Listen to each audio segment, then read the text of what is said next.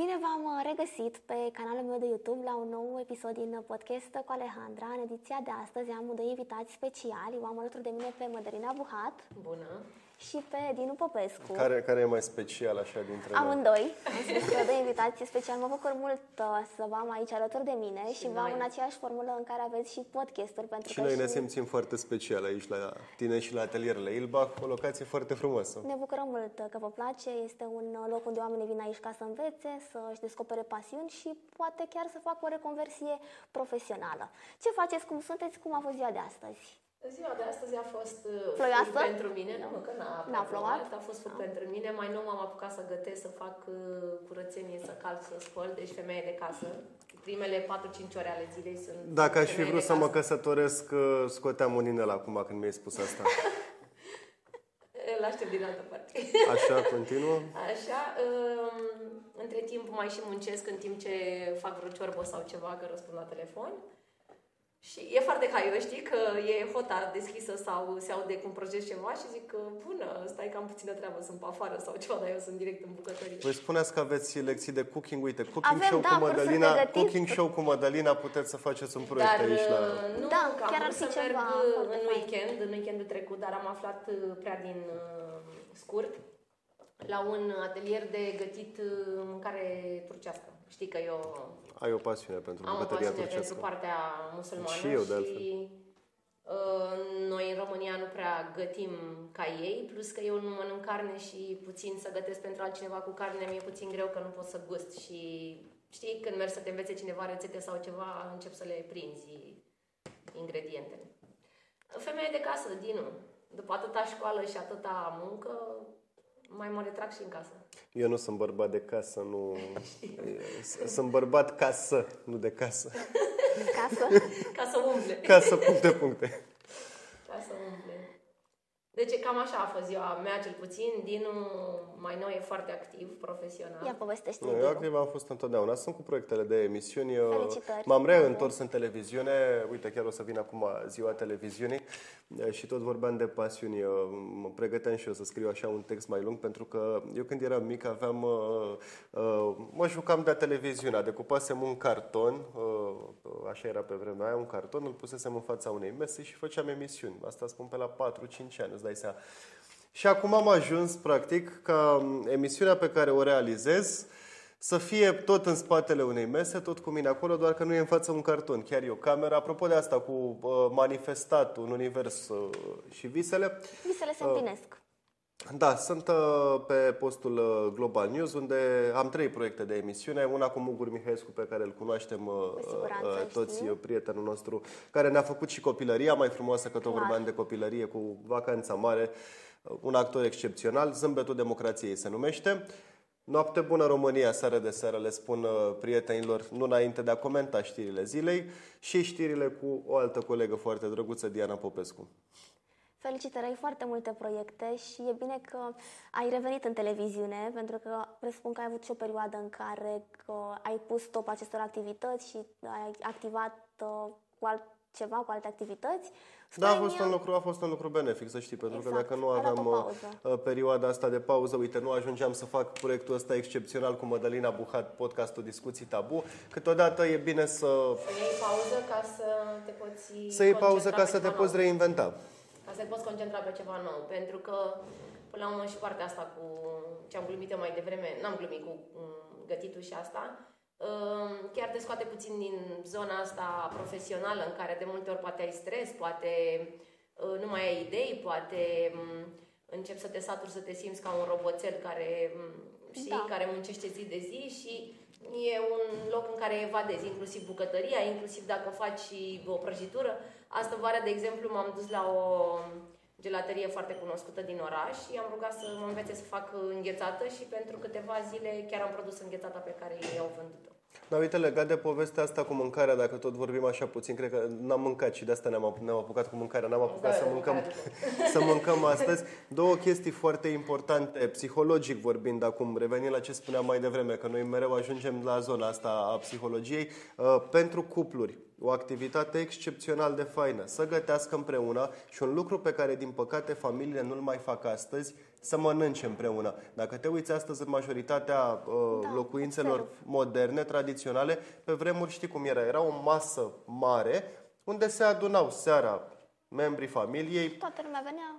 și mâncau împreună. Asta e o chestie de pe vremuri pe care noi avem în creierul reptilian. Oamenii cu care mănânci îți dau un sentiment de confort. De pe acum mii de ani când stăteam în triburi și seara în jurul focului cu ai tăi din trib împărțeai hrana. Astăzi, din păcate, ai văzut cum e. Fiecare are câte o masă frugală, copiii vin acasă, nu mai mănâncă alături de părinți, nu mai comunică și din cauza asta uh, s-au degradat foarte multe relații sociale. În prim, primul rând, relațiile familiale și de acolo pornește tot. Păi, de fapt, ăla e sentimentul de familie, cred că în momentul în care stai la masă. Și mănânci De-aia, de împreună. multe ori- Și de cuplu. Hai să nu spunem Pe că lângă- poate oamenii o să zică familie cu Da. copii. Și un cuplu e foarte Cuplu, important uh, să stați să mâncați împreună. Pentru că, de exemplu, de-aia noi asociem uh, Crăciunul și alte chestii de genul ăsta cu fericirea, pentru că, de fapt, asociem cu masa de Crăciun unde se adună toată familia și toată Exact. lumea stă într-o, într-o energie foarte Da, de aceea se pune și protectoare, accent. ca să zic da. așa, știi? Unde toată lumea râde, um, ai amintiri frumoase, masa este plină, adică nu mai ai uh, sentimentul ăla de lipsuri, de lipsă de iubire, de lipsă de atenție, de lipsă de mâncare, de și așa Dar mai știi că departe. mulți bagiocoresc asta, că uite, tot vine Crăciunul, acum ne apropiem de sărbători, mulți spun aia, Crăciunul e la voi despre băgat porc, uh, cârnați în masă, nu, e vorba, adică da, pui și mâncare pe masă, dar e vorba de sentimentul acela de împlinire pe care îl ai când stai, când apuci în tot haosul ăsta al vieții cotidiene, iată să stai măcar o dată pe an sau de două ori, că mai ai și Paștele, la aceeași masă cu oameni care ți sunt dragi.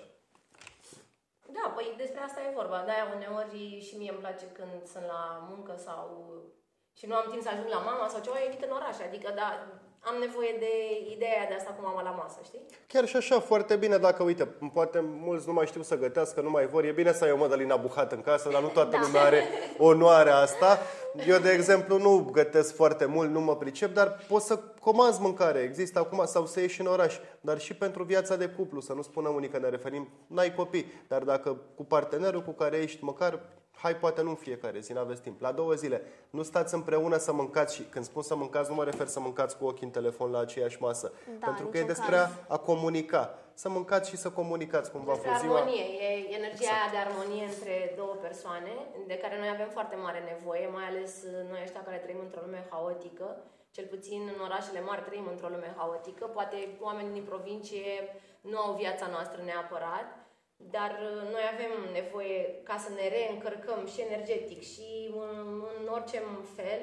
Uh, Avem nevoie de uh, protecția din casă, sentimentul de acasă. De fapt, noi avem nevoie de sentimentul de, apartenență. acasă. Da, Da. de apartenență, exact. Ai completat foarte frumos. Uh, Despre asta e vorba. Îmi dai, o sarmă, îmi dai o porție de ciorbă pentru completarea Da, asta ce frumos. știu. Da, neapărat.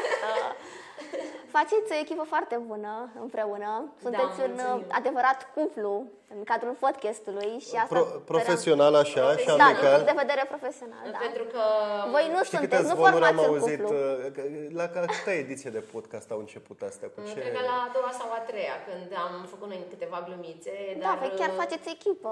oamenii inteligenți își dau seama că sunt doar glume între noi doi, nu, nu avem... Că și dacă am fi fost un cuplu, n-am fi venit să ne urlăm... uh, Nu, dacă am fi fost un cuplu, nu ne înțelegeam atât de bine. Asta am zis că fi. Uh, Noi doi, de fapt, uh, fizic vorbind, deci fizic vorbind, ne-am întâlnit uh, fix, uh, cred că ne mai rămân câteva degete de la ambele mâini, dacă numărăm. Înainte de a filma primul episod din podcast, ne-am întâlnit uh, timp de două ore, adică am băut un gin. Cum băiam v-ați cam niște întâlnit? paste. Dacă e să... Păi, cred că pe Facebook uh, am început să apreciez postările lui Dinu, care mi se păreau foarte mișto. Uh, Apoi cred că am pus câteva comentarii care i s-au fi părut uh, pertinente sau Am vorbit de un inteligente. subiect comun la un moment dat în care aveam aceleași opinii și am zis să, să Hai ieșim... să ne vedem la un pahar Să de bem ceva și uite, apropo de cât de important e în viață să uh, socializezi și să găsești oamenii potriviți pentru lucrurile pe care voiai tu să le faci. Când eu m-am întâlnit cu Mădălina, eu îmi doream să fac un podcast. Nu aveam atunci prea multă, nu, nu știam s-a exact nimerit? cum vreau să arate, dar știam că vreau să fie un podcast neconvențional, să fie un podcast cu cineva care împărtășește aceeași dorință pe care o am eu de a încuraja oamenii să fie naturali. Pentru că discuții tabu despre asta. E un podcast care își propune să readucă oamenii la uh, importanța, să transmită mesajul ăsta cât de important este să trecem peste pudibonderii, zona, nu putem să discutăm despre ceva că e tabu. N-am ajuns uh, după 34 de ani de când a căzut comunismul în România, și din păcate am ajuns, dar eu asta nu vreau să spun că mi-aș dori să nu ajungem acolo, să avem subiecte pe seama cărora nu putem să glumim, să avem subiecte despre care să nu vorbim deschis, cum e sexul, cum sunt drogurile și ce am Da, mai abordat noi la sexul. podcast, pentru că uh, monogamia și poliamorul și altele, pentru că sunt subiecte tabu. Și inclusiv limbajul colorat al uh, mediului în care noi activăm în fiecare zi. Și a mediului în care trăiesc inclusiv copiii care merg la școală și la liceu și la facultate. Acest limbaj pe care Bullying-ul, Uh. hate-ul, Da, dacă știi cum, dacă știi să, dacă înveți să-l înțelegi și să nu-l mai iei personal, până și bullying-ul ăsta cred că e mult mai ușor de, de Gestionat. gestionat, de integrat în tine ca persoană, tocmai ca să nu mai ai nimic personal. Până la urmă și uh, bullying-ul ăsta e o atracție. Atracția unui om care se teme să nu fie luat la mișto pentru că el nu are încredere în el, de fapt. Deci, practic, toți copiii sau toți oamenii care, hai să nu zicem toți, că poate, na, mai sunt și excepții, de fapt își atrag singuri persoanele care îi agasează, să știți. Uite, când, am, când m-am întâlnit prima oară cu Mădălina, amândoi aveam această nemulțumire pentru că am ajuns să trăim într-o lume și noi încă în România suntem bine, ce văd în America sau în Anglia e crunt. Uh, uh, Filozofia asta, politically correctness, uh, ideologia, wow, am ajuns să trăim într-o lume în care efectiv îți este frică să mai vorbești natural, să faci o glumă, să spui lucrurile pe care le crezi, pentru că întotdeauna va sări cineva să se simtă indignat, discriminat, persecutat. Prima oară am mers pe ideea, mă, tu pe mine, mie poți să-mi spui orice. Eu am dreptul să nu-mi pese. Asta nu înseamnă să-ți cer ție, să-ți schimbi modul în care vorbești, în care te raportezi asta la da, mine. libertatea de exprimare. Uh, Dar noi am și fost puși la colț uh, după primele două episoade sau trei de către foștii noștri colegi ziariști sau de către anumite branduri care singure ne-au cerut să ne asociem imaginea cu ele. Adică urmărise de podcasturile noastre și în același timp m, ne-au pus puțin la colț și ne-au judecat după ce E, noi am folosit, am, folosit cu, am folosit un limbaj natural în care toată lumea vorbește, apropo de ipocrizie. Și da, au fost voci care ne-au zis, da, foarte interesante podcasturile voastre, foarte interesantă chimia dintre voi, mesajele, subiectele abordate, dar uh, uh, Domnule, folosiți, vorbiți foarte sunteți vulgar, vulgari. Uh, vulgaritatea poate avea și un uh, scop educativ și în final, de fapt, cine face, cine a stabilit că un cuvânt, un termen este vulgar? Da? Și el își poate schimba nuanța în funcție de ce context, în ce context este folosit până la urmă. Nu, e vorba de dorința oamenilor de a vedea ipocrizie. Adică ei știu cum vorbesc la ei în casă, dar când mă uit la televizor sau văd un influencer, atunci să zic, a, nu, tu trebuie în fața unei camere Să fii altfel, să să fii- vorbești altfel. Dar, și da, noi le noi- spunem da. oamenilor, nu, fiți așa cum sunteți voi și asumați-vă, pentru că atunci când vă asumați, nu veți mai avea nimic de pierdut. Iar numele Discuții Tabu a apărut uh, dintr-o supărare a lui Dinu, în care până la mine, cred, întâlnise mai multe persoane care în mediul online păreau superbe și când s-a întâlnit cu ele în uh, față în față, a fost foarte dezamăgit și chiar a spus, băi, cred că ești prima persoană care și în mediul online și când ne întâlnim față în față ești aceeași, adică nu, nu porți măști, nu vorbești altfel, nu, nu vrei să pari ceva ce nu ești, Da, mă, mă referam la opusul pastilei Viagra, știi? Adică Viagra stimulează ai la alt- moartea pasiunii. Când vezi o femeie cum se afișează multe astăzi, excesiv de machiată, într-un mod, niciodată nu apare altfel, în filtre, în nu știu ce, și după aceea când apare în fața ta, după o noapte, după o dimineață, depinde, uh, un duș, este o altă persoană. Uh, și uh, mi se părea crunt faptul că asta societatea, uite, influencerii, uh, Alexandra, că tot avem toți contact cu zona asta, uh, îi, îi uh, încurajează pe oameni mai mult sau mai puțin direct să fie falși. Vând întotdeauna doar uh, momentele plăcute din viața lor, vând întotdeauna iluzia perfecțiunii, adică așa cum arăt eu după ce îmi pun 10.000 de beautify-uri, uh, fond de tem, pudră, nu știu ce, și din cauza asta adolescenții de astăzi, tinerii nu se mai simt bine în pielea lor, nu mai au încredere în ei, așa ajung să fie și victimele bullyingului, să-și dorească 10.000 de operații estetice, de intervenții. Pentru că văd de... la alții, văd Păi, că alții au o uh, viață perfectă și automat își doresc și ei același lucru. Și mai mult decât atât, e cultul superficialului, că eu asta îi spun, ei ajung să asocieze această pseudo-perfecțiune fizică, uh, ajung să creadă că de acolo izvorăște uh, sursa sentimentului tău de împlinire, tu cu tine însuți, ceea ce e profund greșit. Da, bine, asta e o discuție foarte Amplă. amplă n-are sens să o deschidem. uh, Iar influencerii, până la urmă, promovează o superficialitate în care ei se scaldă de ani de zile. Uh, Avem foarte puțini influenceri care chiar au o educație și o evoluție din punct de vedere m, personal sau... Aș, aș vrea să nu generalizăm nu, nu aici. generalizez, am spus doar că avem puțini, Neasumare, nu sunt mulți. neasumare Da, asta sunt promovează. neasumați. Neasumarea. Când, pentru că de ce? Cine promovează neasumarea? Un influencer care m, Care își se face teme că o doar să job-uri. piardă colaborări cu Păi, branduri. Că despre știi asta ce ne vorbim. spunea Ruxi, Ruxi Opulență când a fost la noi la podcast? Faptul că ea atunci când uh, toată lumea povestea la noi la podcast, toată lumea o vedea ca pe o fetiță care face niște sketch-uri, figuri. Când a început să aibă și păreri, să vorbească, să încerce să transmită un mesaj civic, social, brandurile au început să spună "Mm, stai puțin că ceva nu e bine, nu ne place. Noi vrem să fii fetița aia frumoasă care doar zâmbește, e mereu perfectă și editează pozele atent și atât. Păi dacă nu vrem asta să ai cer păreri. brandurile, ce pretenții putem să avem noi de la oamenii Păi un care om cu- promovează? Un om autentic sau un om cu personalitate niciodată nu o să accepte să fie cumpărat de câteva mii de euro. Adică eu, de exemplu, niciodată nu o să tac din gură pentru că îmi dă cineva 3000 de euro. N-am de ce să fac asta. Dacă am o opinie, o spun. La fel e cu și cu o femeie întreținută sau o femeie care acceptă să fie păpușa care zâmbește la masă, deși poate și-ar dori și ea să aibă o opinie, doar pentru că e o femeie întreținută. Uite, La fel e și cu influencerii, tot Uh. niște întreținuți îi putem numi. Cu ghilimele de rigoare, da? da? Adică în momentul în că ei care... trăiesc din asta, e un job pentru ei. Da, păi și femeia întreținută sau bărbatul întreținut tot din asta trăiește. E tot un job. La un job să povestea- zâmbești, să fii drăguță mereu, nu? La povestea cu Dorian Popa, că îți dau cel mai recent exemplu acum, dar Da. să nu ne ferim. Uh, Oamenii, și asta le explicam și altor prieteni care sunt specialiști pe comunicare, dezbăteam cum a comunicat el. Pe mine personal și pe oameni nu i-a deranjat atât de tare faptul că ăsta a fumat iarbă. Plus că fumase oricum înainte să conducă, iarbă fumează foarte multă lume în alte state legal. Pe mine, în schimb, cel puțin m-a scârbit uh, faptul că el era vocea care venea într-una și spunea uh, eu stau, să nu ne drogăm, să stăm departe, m-ar bate Dumnezeu, eu sunt doar natural, nici măcar alcool nu beau.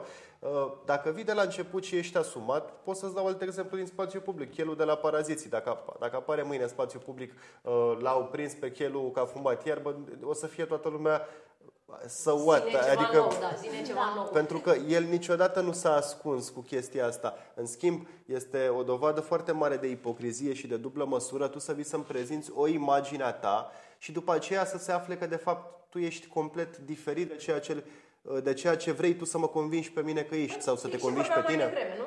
Fix ce vorbeam mai devreme, Exact. nu? Da. Uh, nu au curajul de a fi autentici.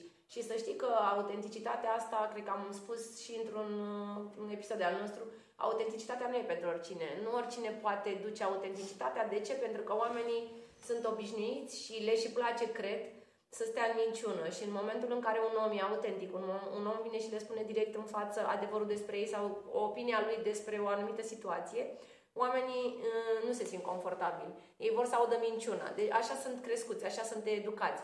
Și să știi că a fi autentic uh, e un fel de a te pune singur la zid uneori. Pierzi, într-adevăr, joburi de multe ori, pierzi prieteni, pierzi inclusiv Relații, familie da. și așa mai departe, pentru că ei tot așteaptă ca tu să vii să împachetezi orice ai de transmis într-un ambalaj foarte frumos, precum cadourile de Crăciun. Și nu prea mai merge. Adică nu merge cu oricine. Da, deci, efectiv, uh, Are toată lumea de pierdut în minciună. Și un om care e mințit, și un om care minte, și oamenii din jurul lor. Pentru că se creează clar, un aici, egregor aici, foarte aici mare. te contrazic. Ai, ai, într-adevăr ai de pierdut din minciună tu, dar ai mult mai multe de pierdut din sinceritate la modul în care ne-am creionat noi societatea astăzi. Păi, tocmai asta e asta adevărul. spun, Ne-am asta creionat o spun. societate în care omul sincer spunea și celălalt la un moment dat, încercați să fiți liberi, veți muri de foame. Dacă ți asumi să fii liber, liber cu tot ce înseamnă asta, adică să nu Mhm. te vinzi pe bani uh, și să fii autentic, uh, trebuie să-ți asumi și că vei avea foarte Păi, Asta multe de spun, îndurat dar din și cauza depinde asta. ce-ți dorești, Dinu. Tu ai putea să trăiești în minciună sau în ipocrizie sau în... Uh, Nu, eu, eu nu, mă refeream că, uite, la povestea asta trebuie să-ți asumi când ai devenit, că noi acum avem conceptul Da, ăsta deci, influencer, să-ți exact. asumi ce influențezi. Asta e foarte important. Și cum să ai influențezi? grijă cum influențezi, pentru că la un moment dat lumea o să descopere, o să-și dea seama că nu a fost autentic ceea ce ai făcut tu. Exact. Și e mai grav atunci, că atunci pierzi tot.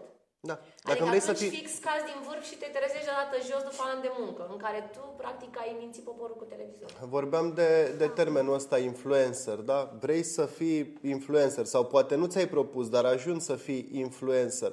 Uh, nu are nimeni așteptarea de la tine ca tu să fii perfect. Niciun om nu e perfect. Nu are Trebuie nimeni să așteptarea. arătăm asta, să arătăm că nu suntem perfecți. Cred că asta e cel mai Asta, important. exact asta vreau să spun, pentru că dacă tu altfel le vinzi oamenilor doar o imagine perfectă, uh, pe lângă faptul că te face și pe tine profund nefericit, pentru că întotdeauna trebuie să te ridici la înălțimea așteptărilor pe care tu le-ai inoculat oamenilor, Păi vezi, pe Ana care le-au de la Morodan ce tine. spunea după ce a avut Exact. cazul ăla, că efectiv obosise să fie o altă Ana Morodan, nu? Transmiți și un mesaj către, uite, adolescentele, copilele astea care urmăresc influențărițe. Auzi acum toate femeile, nu ies nemachiată din casă, nici până la, mega, nici până la magazin, nici până nicăieri. De ce? Care, e foarte bine să te machiezi, să te îngrijești, să arăți bine. Și eu fac uh, uh, frizura, nu ies din casă așa cu părul vâlvoi, dar nu mi-e rușine să mă expun cum arăt eu. De ce ai avea o problemă să mai arăți tu așa cum arăți natural. Și au ajuns toate complexate, nu mai spun de copiile astea, copii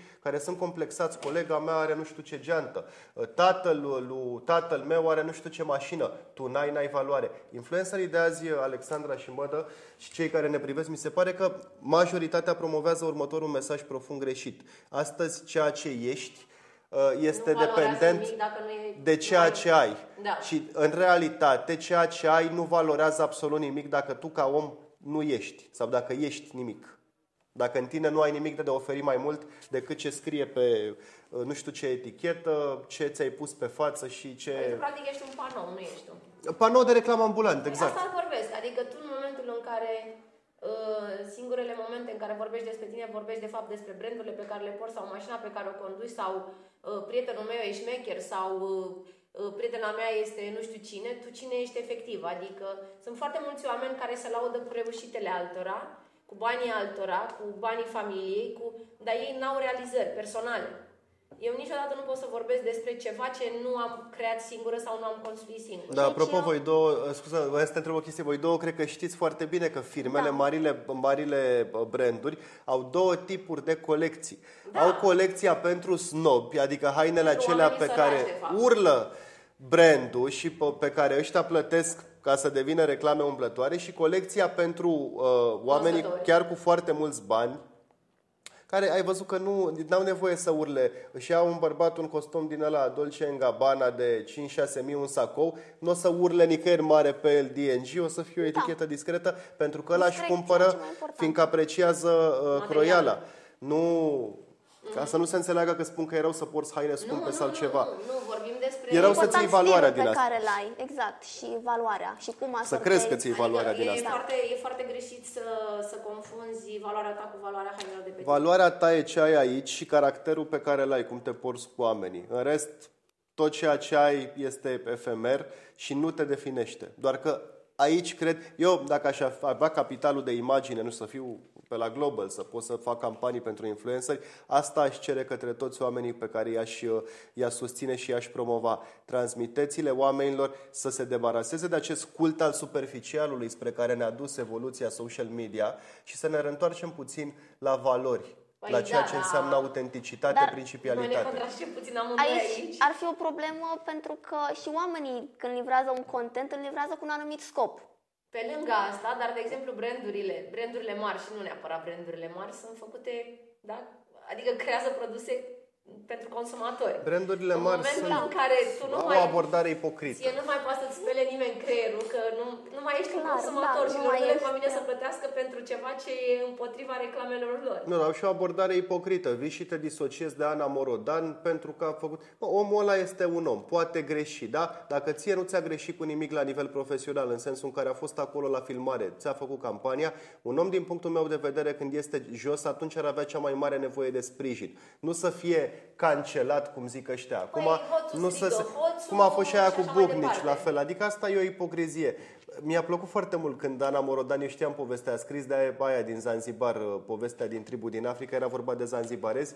Uh, când un om greșește acolo, uh, este adus în mijlocul satului și toată lumea îl ia în brațe. Noi suntem pe o abordare complet diferită. Când un om greșește, toată toată lumea lumea ridică din sat. piatra și aruncă în el. Fuge toată lumea din sat și Dar îl lasă singur. dacă e să ne gândim, publicul oarecum asta caută. Eu consider că majoritatea creatorilor de conținut, și aici nu mă refer doar la influencer, mă refer și la youtuberi, ei când fac content, îl fac cu scopul de a atrage, de a face lucruri controversate, pentru că dacă nu faci ceva prin care să ieși în evidență, nu o să ai succes. Și pe TikTok sunt tot felul de clipuri care sunt făcute cu un scop, cu scopul de a stârni atenția, de a fi ceva ce altceva, altcineva nu a mai făcut. Dar și noi doi am căutat să ieșim în evidență. Când am făcut podcastul ăsta Discuții Tabu, noi doi am forțat un limbaj uh, vulgar, și dacă vrei să-i felicitări, spui chiar a așa, ieșit, uh, pentru a genial. ieși în evidență, pentru a ne diferenția cu ceva. Da, Dar am de avut ce? Și esență, adică de ce n-am am... vorbit, m-am trezit să înjur doar așa ca să Știam că Exact, dacă, da, știam să că fie dacă mă gândit apuc bine. acolo cu Mădălina să vorbim așa, ca la limbajul bibliotecă, academic? nu o să se uite nimeni. Și noi, noi considerăm că noi avem un mesaj educativ. Și atunci am spus,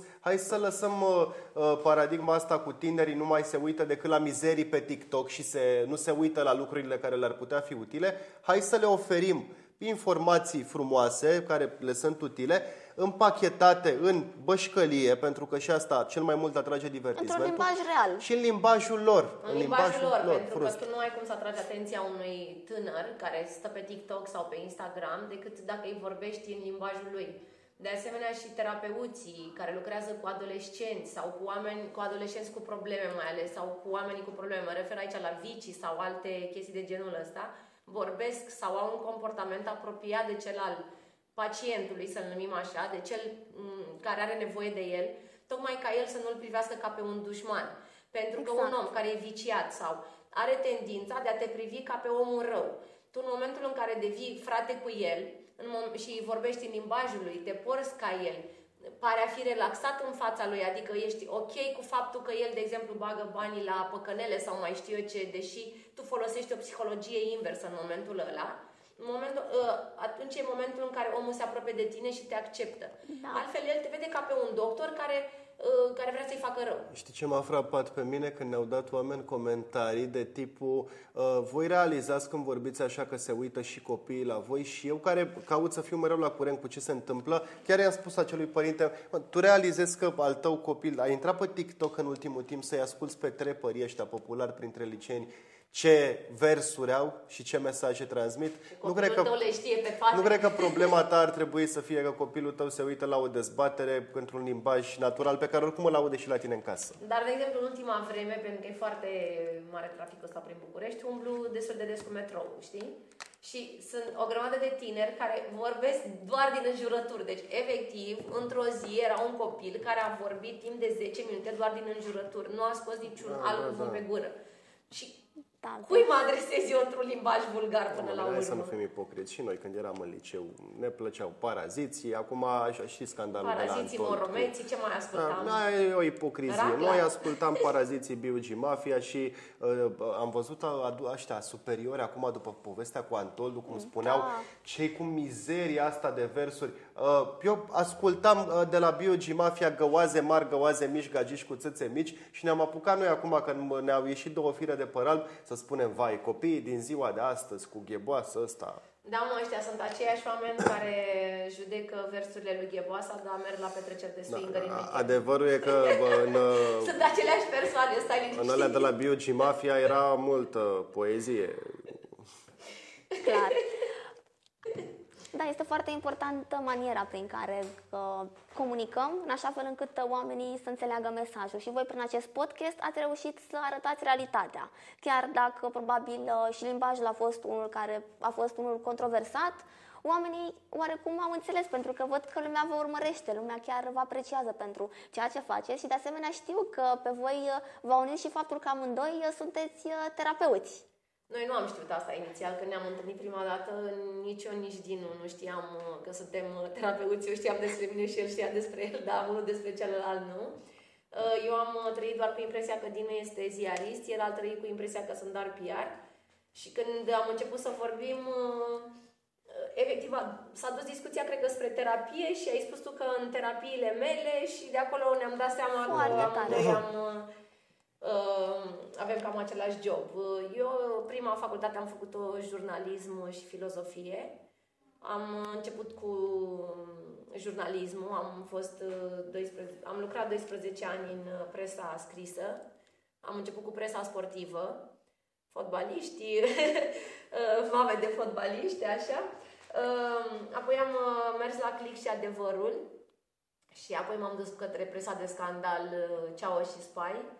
Uh, După care m-am retras, uh, știi, după o vârstă uh, încep să să miroși, ăsta ar fi termenul, să miroși altfel subiectele și să Clar. nu-ți mai plac anumite lucruri care ți se Uite, impun, de asta, de asta care cu nu fotbaliștii, Sunt, uh, zicea cineva astăzi, Așa spuneam da. că femeilor le-ar plăcea fotbalul dacă bărbații în pat ar fi ca la fotbal, să ai două reprize de 45 de minute cu 15 minute în pauză. În schimb, bărbații în pat sunt pe dos decât la fotbal. Ai reprize de 15 minute cu 45 de minute pauză și în alea 15 45 minute, de zile pauză. alea 15 minute sunt cu tot cu duș, cu preludiu, postludiu, și, sau cum mai era una tare cu, Nu na- știu să zic, cu deci naționala, naționala României e, e, ca, e ca sexul unui virgin. 89 de minute te rogi de ea să intre uh, și după aia un minut de scuze. și să iasă mai repede, ca să nu se facă de râsă. da, da.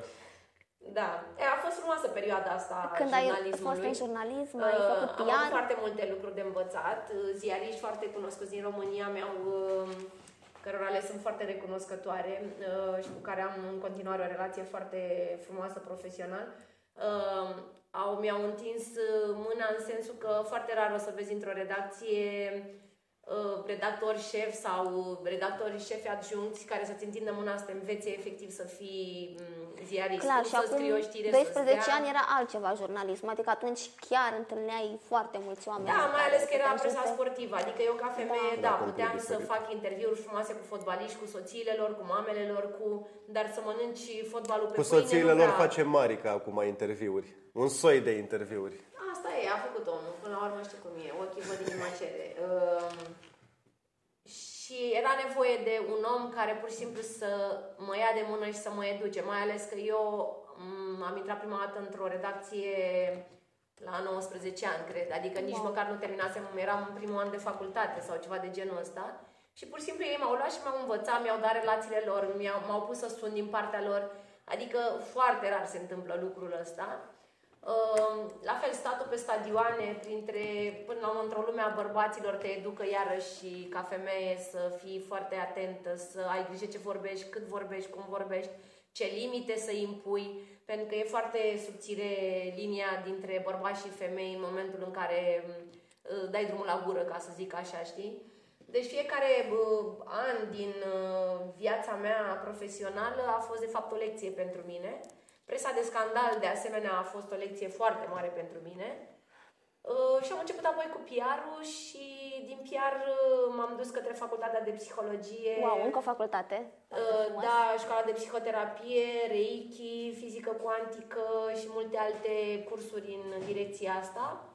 Um, Sunt 11 ani de când studiez uh, și merg inclusiv eu personal merg la terapie săptămână de săptămână, adică asta cu terapia nu e o rușine. Terapia e un stil de viață.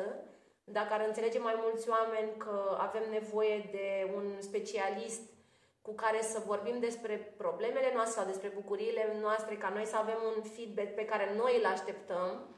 Da. Doar un specialist știe să-ți dea un feedback corect și uh, fără să aibă uh, ceva de câștigat. Uh, am trăit într-o lume mai sănătoasă mental. E foarte important, adică a te duce și a vorbi cu o prietenă despre ce ți-a făcut iubitul sau și a-ți da ea niște sfaturi din traumele ei și din problemele ei e foarte Bun, greșit. terapeutul niciodată nu dă sfaturi. Asta e doar poate cei care greșesc, terapeuții începători care greșesc. Treaba unui terapeut nu e să-ți dea sfaturi, nici să spună cum să trăiești ție Da. viața, ci să te ajute, să te asiste pe tine, ca să nu folosesc termenul, să te asiste pe calea în care tu îți descoperi cele mai bune decizii, moduri de a îți îmbunătăți viața și relația cu tine. Asta da, e cel mai categoric. important. Și uh, în momentul în care ai o relație foarte bună cu terapeutul tău, uh, tu nu mai ai picaje.